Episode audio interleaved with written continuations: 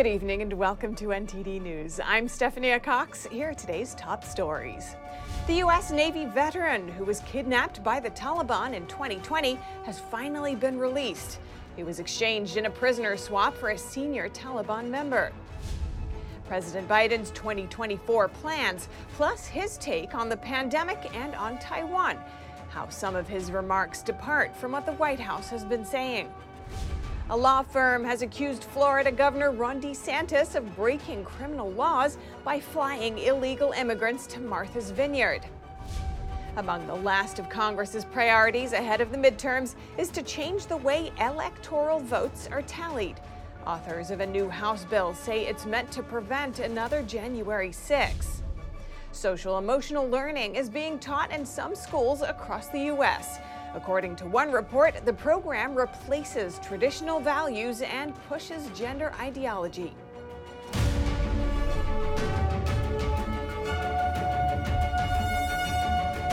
We start the evening with some breaking news. Adnan Syed, who was convicted in 2000 of murdering his ex girlfriend, is released from prison. A circuit court judge in Baltimore, Maryland, overturned the conviction earlier today, citing new evidence. Syed, who is now 41 years old, has spent over two decades behind bars for the death of Hae Min Lee in 1999. The case was chronicled in the hit podcast Serial, a true crime series. Syed is now in home detention with GPS location monitoring. The judge said the state must either seek a new trial date or dismiss the case within 30 days. And after being detained by the Taliban for two and a half years, U.S. Navy veteran Mark Frerichs has been released in a prisoner swap. In exchange, the U.S. released a senior Taliban member who was serving life in prison for drug smuggling. NTD's Jason Perry has that story. On Monday, members of the Taliban welcomed Bashir Noorzai at the Kabul International Airport in Afghanistan. Noorzai, a senior Taliban member, was just released from a U.S. prison in exchange for Navy veteran Mark Frerichs. Frerichs, who is now 60 years old, had worked as a civilian contractor in Afghanistan for over 10 years when he was kidnapped in January 2020. He was believed to have been held since then by the Taliban linked Haqqani network. The Taliban appointed foreign minister said this. An American citizen, Mark Frerichs, who was in jail in Afghanistan after long negotiations with the Americans, this morning at 10 a.m. at the Kabul airport, the American citizen was handed over to an American delegation. Noorzai, who was serving life in prison for drug smuggling, had this to say. My exchange, I think, with God willing, can lead to peace between Afghanistan, America. An American was released, and I am also free with the help of the Taliban government and the holy fighters. Secretary of State Antony Blinken said this was the culmination of many months of tireless work by many of his colleagues in the government. I want to thank uh, all the people who've worked on this uh, over these many months, who care about Mark, and uh, we're profoundly grateful uh, to them. Uh, the support that we received from our Qatari partners as well um, was key in securing his, uh, his release. Um, Mark's soon going to be reunited with his family. Uh, the president had an opportunity to speak to them uh, a few hours ago. Blinken also took the time to address those who may be dealing with a similar situation.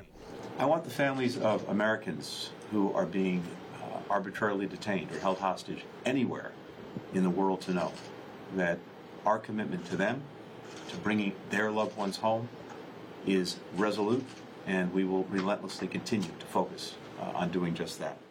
At the time of Noorzai's sentencing, the then top federal prosecutor in Manhattan said Noorzai's worldwide narcotics network supported a Taliban regime that had made Afghanistan a breeding ground for international terrorism. Jason Perry, NTD News. And in an interview aired last night, President Biden shared his take on a wide range of issues, some of which are catching his own officials by surprise. Here's more on what he said. With just 50 days left before the midterms, the president making news by suggesting he might, or might not, run again. And it's much too early to make that kind of decision. My intentions, I said to begin with, is that I would run again. But it's just an intention. But is it a firm decision? That I run again, that remains to be seen. Speaking to 60 Minutes in an interview aired Sunday night, Biden, who's turning 80 in November, insisted he's in a focused mental state. But his uncertainty about 2024 marks a shift from what others at the White House have been saying. The president has been very clear about this. He intends to run in 2024. The president has been very clear um, that uh, he intends to run again. During the wide ranging interview, Biden also says this about the COVID 19 pandemic. The pandemic is over. We still have a problem with COVID. We're still doing a lot of work on it. Uh, it's but the pandemic is over.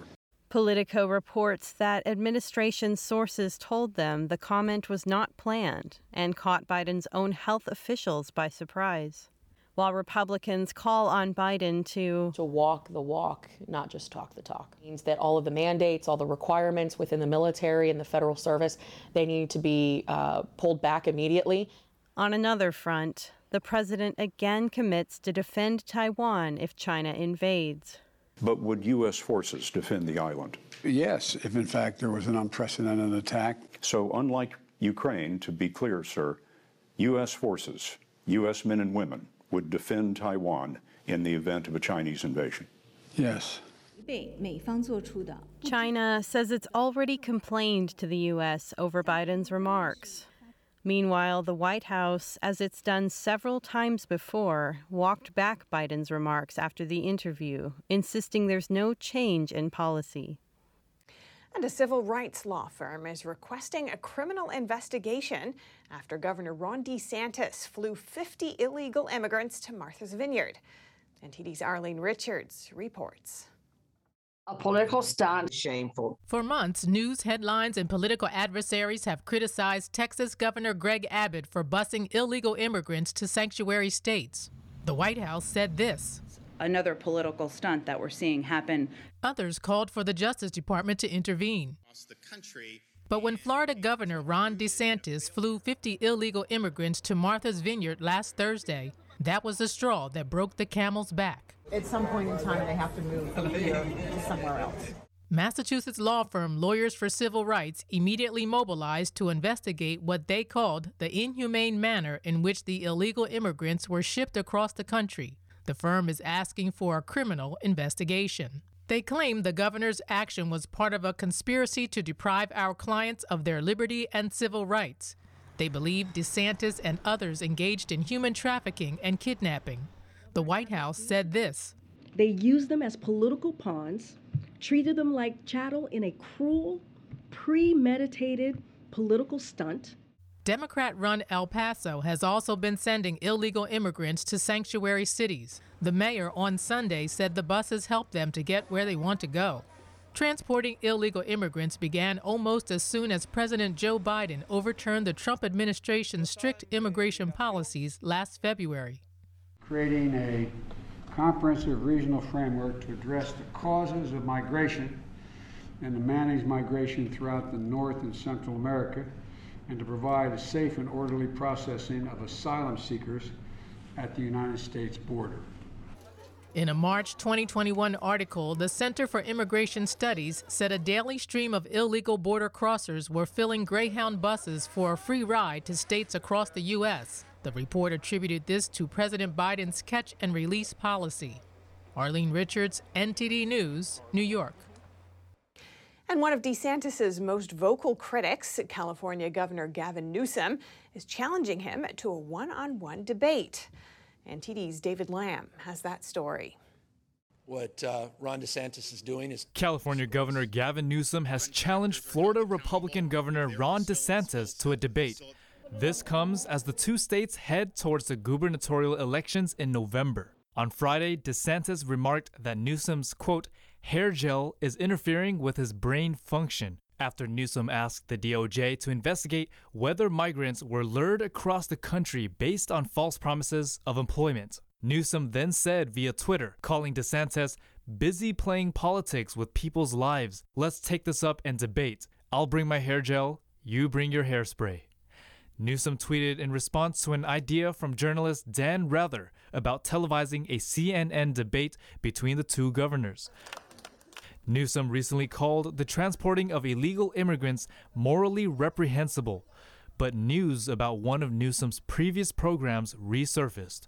According to Fox News, Newsom launched the Homeward Bound program when he was mayor of San Francisco, which gave homeless people one way bus tickets out of the city.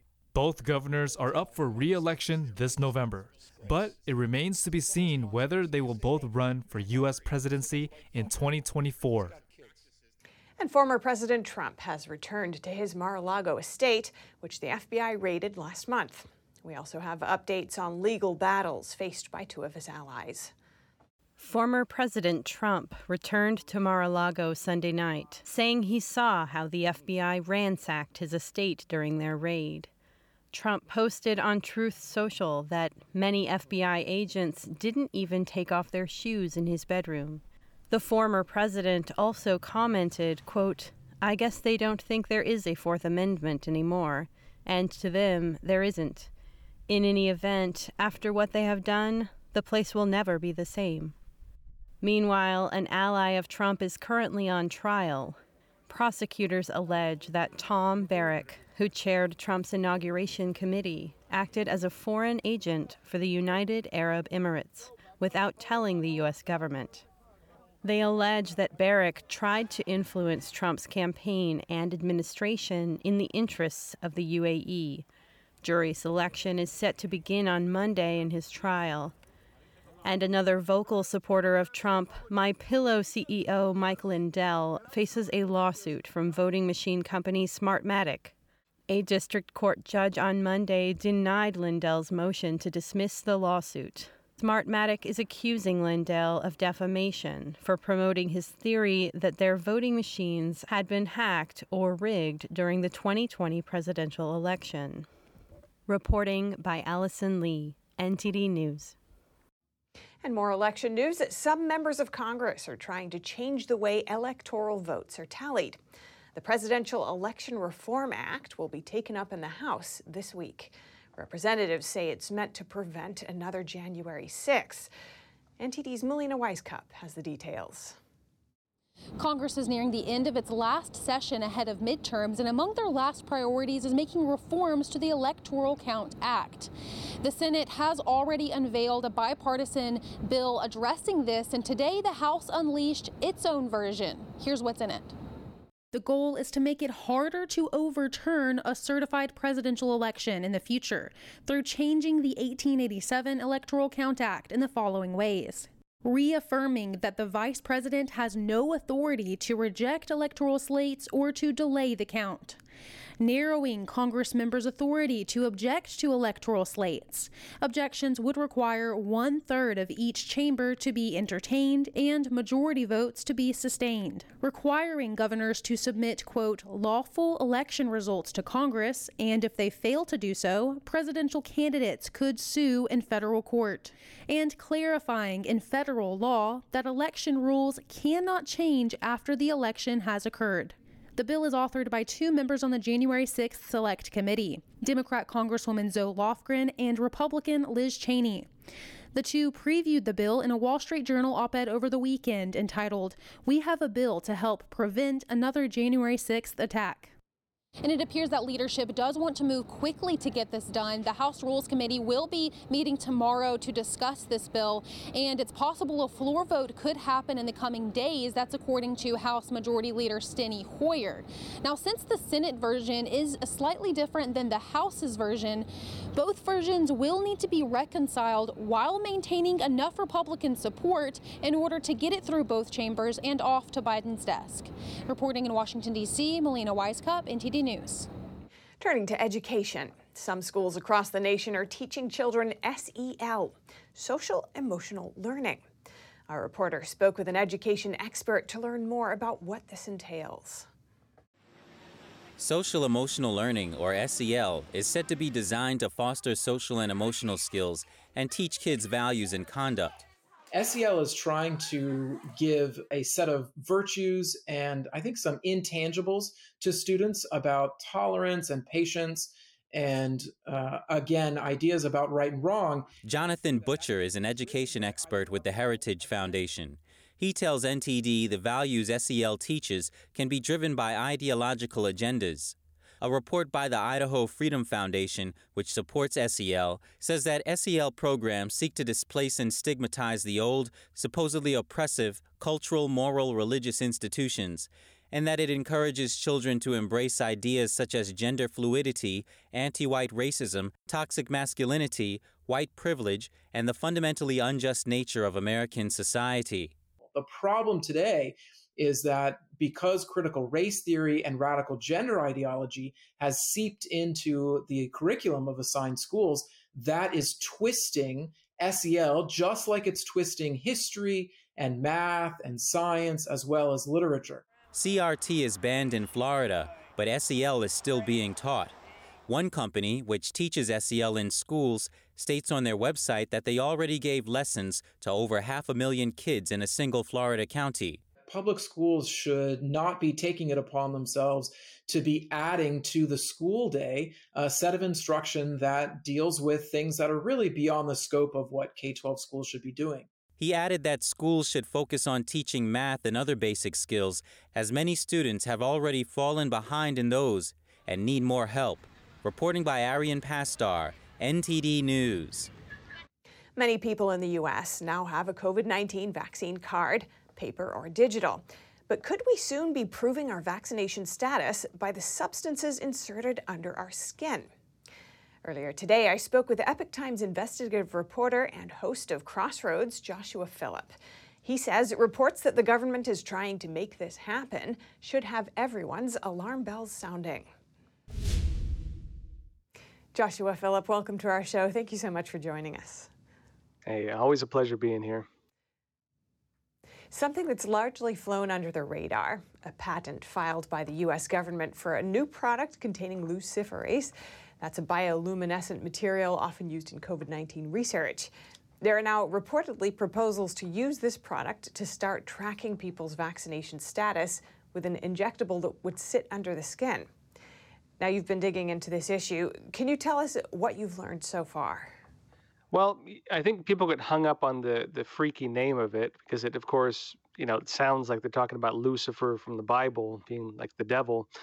And, you know, naturally people are concerned about among the religious community, they talk about the mark of the beast and things like that. And, you know, they're, they're legitimately worried about that. Um, and, you know, of course, the media has a field day trying to debunk it and so on. The reality is this Luciferase, you know, regardless of how you interpret it, right, just on the surface, uh, it's a it's a bioluminescent material contained in like lightning bugs and so on. And one of the reasons they want to use it for these marks they want to give people, and the Department of Homeland Security has filed a patent for it, and there's ongoing research on it. It's a lot of reporting on this. They have filed a, uh, filed a patent for it, and they want to give people marks. And the reason they want to use luciferase is because it's bioluminescent and shows up under UV light, and so they can scan you almost like a barcode they can scan this mark they give you, and it can bring up, for example, almost just like a QR code again, like you know, scan with your smartphone. It can bring up data on your vaccination status or any other data they want to include on you. And to me, that is what was concerning. Not so much, well, I think it's creepy, the name of it, of course, uh, especially as related to they want to mark you with it. Uh, but to me, the bigger thing, well, arguably the bigger thing, at least the one on the surface, uh, is that they want to do this in the first place that they, they want to you they want to give people tattoos essentially using this bioluminescent material so they can tell whether or not you're listening to the government that that concerns me uh, very deeply they've already developed it the, the issue is whether they will ever actually roll it out and that's where we're at right now Last year, a Swedish company launched an implantable microchip that could hold COVID 19 vaccination data. How far could something like this go if it's allowed to begin? I'd say it's not far off at all that they make an implantable microchip. Uh, you know, of course, part of the transhumanist movement, which I mean, it sounds crazy, but it's a thing now. They're talking about this. In fact, the individual I mentioned with the World Economic Forum has a whole, you know, several interviews where he's talking about this. The idea of transcending the the normal human condition by uh, mixing man and machine. These the people pushing these global agendas believe in this stuff and it's not far off anymore. I mean, even even even Elon Musk is talking about microchipping people's brains and so on. Uh, the concern with Luciferase and this you know tracking system is not that it's going to put a microchip in your body. The concern is that they're creating basically a QR code that could be scanned and then used just like a microchip would. Um, you know, a microchip goes a bit further than that because that suggests that there's some kind of not just uh, not just information leaving your body, but maybe information going into your body. You know, through the through the use of that uh, which I think people have a really a clear reason to be concerned about because people are talking about it. The people pushing these agendas are talking about it. Now, th- again, these are different products, but once you once you lose bodily autonomy, once they have the right as a form of government, you know, programs or government surveillance to enter your body, you know, what else could that mean? Where could that go next? It's the sky's the limit. And what do you think people should do if they're concerned about their medical privacy and their freedom? Well, pe- people need to make their voices heard with this. Um, and, and also not not be silent when they try to say it's a conspiracy theory because look it's it's they, they, they have a patent for it. They talk about it openly. They're trying to fact check it not on the facts but on the interpretation of the facts. Your medical data that is between you and your doctor. And how, how the walls have been torn down how, how your rights have been stripped from you if they think they can push it this far Joshua Phillip, host of Crossroads, thank you so much for your time. A real pleasure. I reached out to the Department of Homeland Security to find out how the government would ensure these fusion proteins containing luciferase would not be used to restrict people's basic freedoms. I have not heard back. And coming up, world leaders, including President Biden, pay their last respects to Queen Elizabeth II as 10 days of mourning come to an end. And Hurricane Fiona causes an island wide power outage in Puerto Rico before spinning to the Dominican Republic. Find out where the hurricane could go next after this short break.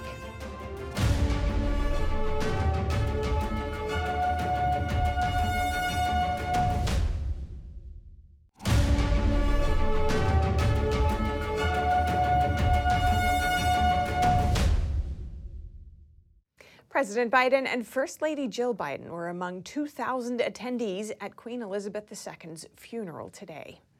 The service was held at Westminster Abbey in London.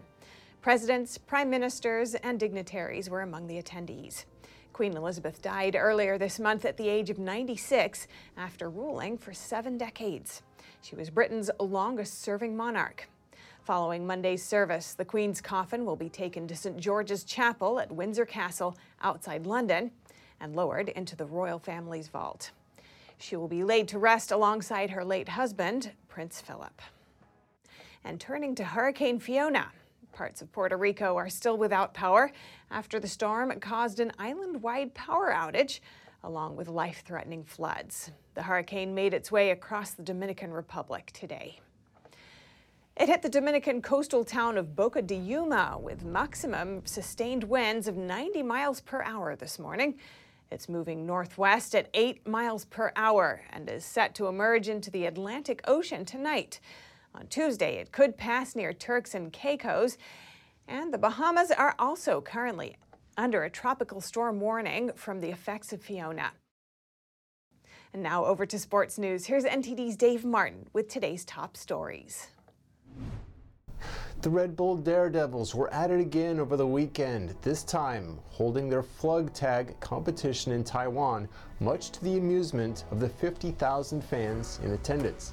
Flug tag is German for Flight Day, and the competition featured 42 teams making their own homemade flying machines and attempting liftoff from a 20 foot ramp off a Taiwanese harbor. And although the international flug tag started as a way to entice ingenuity and bravery, both teams simply belly flopped into the water. The winning team was one of the few that caught a gust of wind and went more than 100 feet before plunging into the ocean, to the delight of the judges and the crowd. In baseball news, Yankees outfielder Aaron Judge continues inching closer to the American League home run record after hitting two more on Sunday. Judge now has 59 home runs, more than 20 ahead of his nearest competitor, and is on pace for league record 65. The current record of 61, set by Roger Maris more than 60 years ago, is considered the clean record. Judge, who also leads the league in runs batted in, is just percentage points away from being number one in batting average as well. The four time All Star is at 316, while league leader Luis Arraez is ahead at 317. Should he overtake him, he'd just be the second player in the last 55 years to win the Triple Crown. And finally, tonight in sports, seven baseball games are on the schedule, including two time Cy Young winner Max Scherzer's return from the injured list as the Mets take on the Brewers in Milwaukee. And Monday Night Football features a doubleheader tonight as the Bills host the Titans at 7:15 while the Vikings visit the Eagles starting at 8:30. That's all for your sports news today. Back to you, Steph. Thanks, Dave. And that's all for today's news. Thanks for tuning in. I'm Stephanie Cox.